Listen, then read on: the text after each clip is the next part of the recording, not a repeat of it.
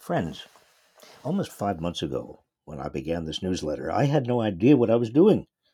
I still don't. But your enthusiastic response, your thoughtful comments, and helpful feedback have guided me and continue to make it all worthwhile. It's been a journey into the unknown. We are figuring it out together. I hope you're finding my course on inequality, which began here last Friday and will be continuing for the next 13 weeks, helpful.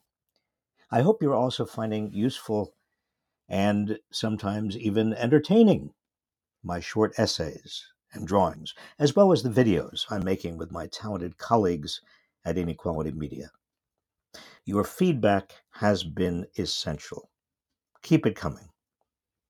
I'm groping my way toward providing you with a larger context for what's happening in America and the world. Although faced with existential challenges of a pandemic, climate change, widening inequality, systemic racism, and direct attacks on democracy, we're strangely immobilized. Why? Well, I think it's because for years, most of the gains of our system have gone to the top, while almost everyone else is working harder, getting nowhere, feeling less secure. This has generated, not surprisingly, widespread anger and cynicism, and it has increased America's and much of the rest of the world's receptivity to demagoguery. In 2016, we elected a sociopath who spouted racist nationalism while giving the oligarchy whatever it wanted. The alliance of, oligarch, of oligarchs and racist nationalists is continuing, if not growing.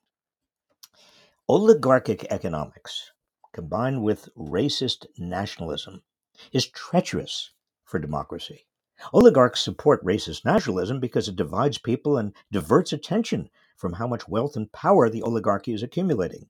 Racist nationalists like oligarchs because they provide almost limitless funding. As early as 2012, more than 40% of all money spent in U.S. federal elections came from the wealthiest of the wealthiest. And not the top 1% or even the top 10th of the 1%, but from the top 1% of the 1%.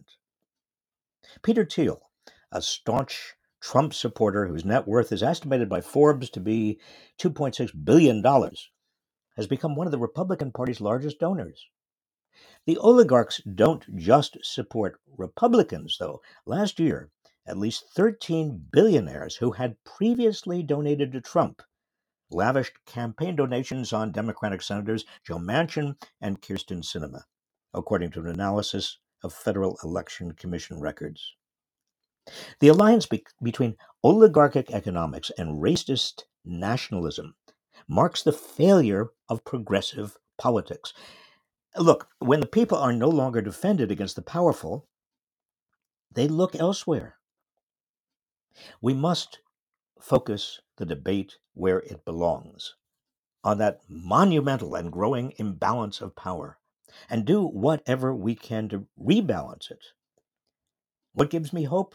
The new activism in labor unions. Young progressives who are giving new energy and purpose to the Democratic Party. People of color who are leading the way to social justice. And the young people I meet almost every day, such as the young baristas who are organizing Starbucks, who are building new centers of power. Which brings me back to you. By becoming part of this community, subscribing to and sharing this newsletter, and if you can, supporting our work. You are part of this movement as well. Thank you. And a big thanks to Kara Siegel and all my young colleagues at Inequality Media for helping me bring this to you. Valentine's Day seems like a good time to declare my appreciation for our partnership in this experiment. Happy Valentine's Day.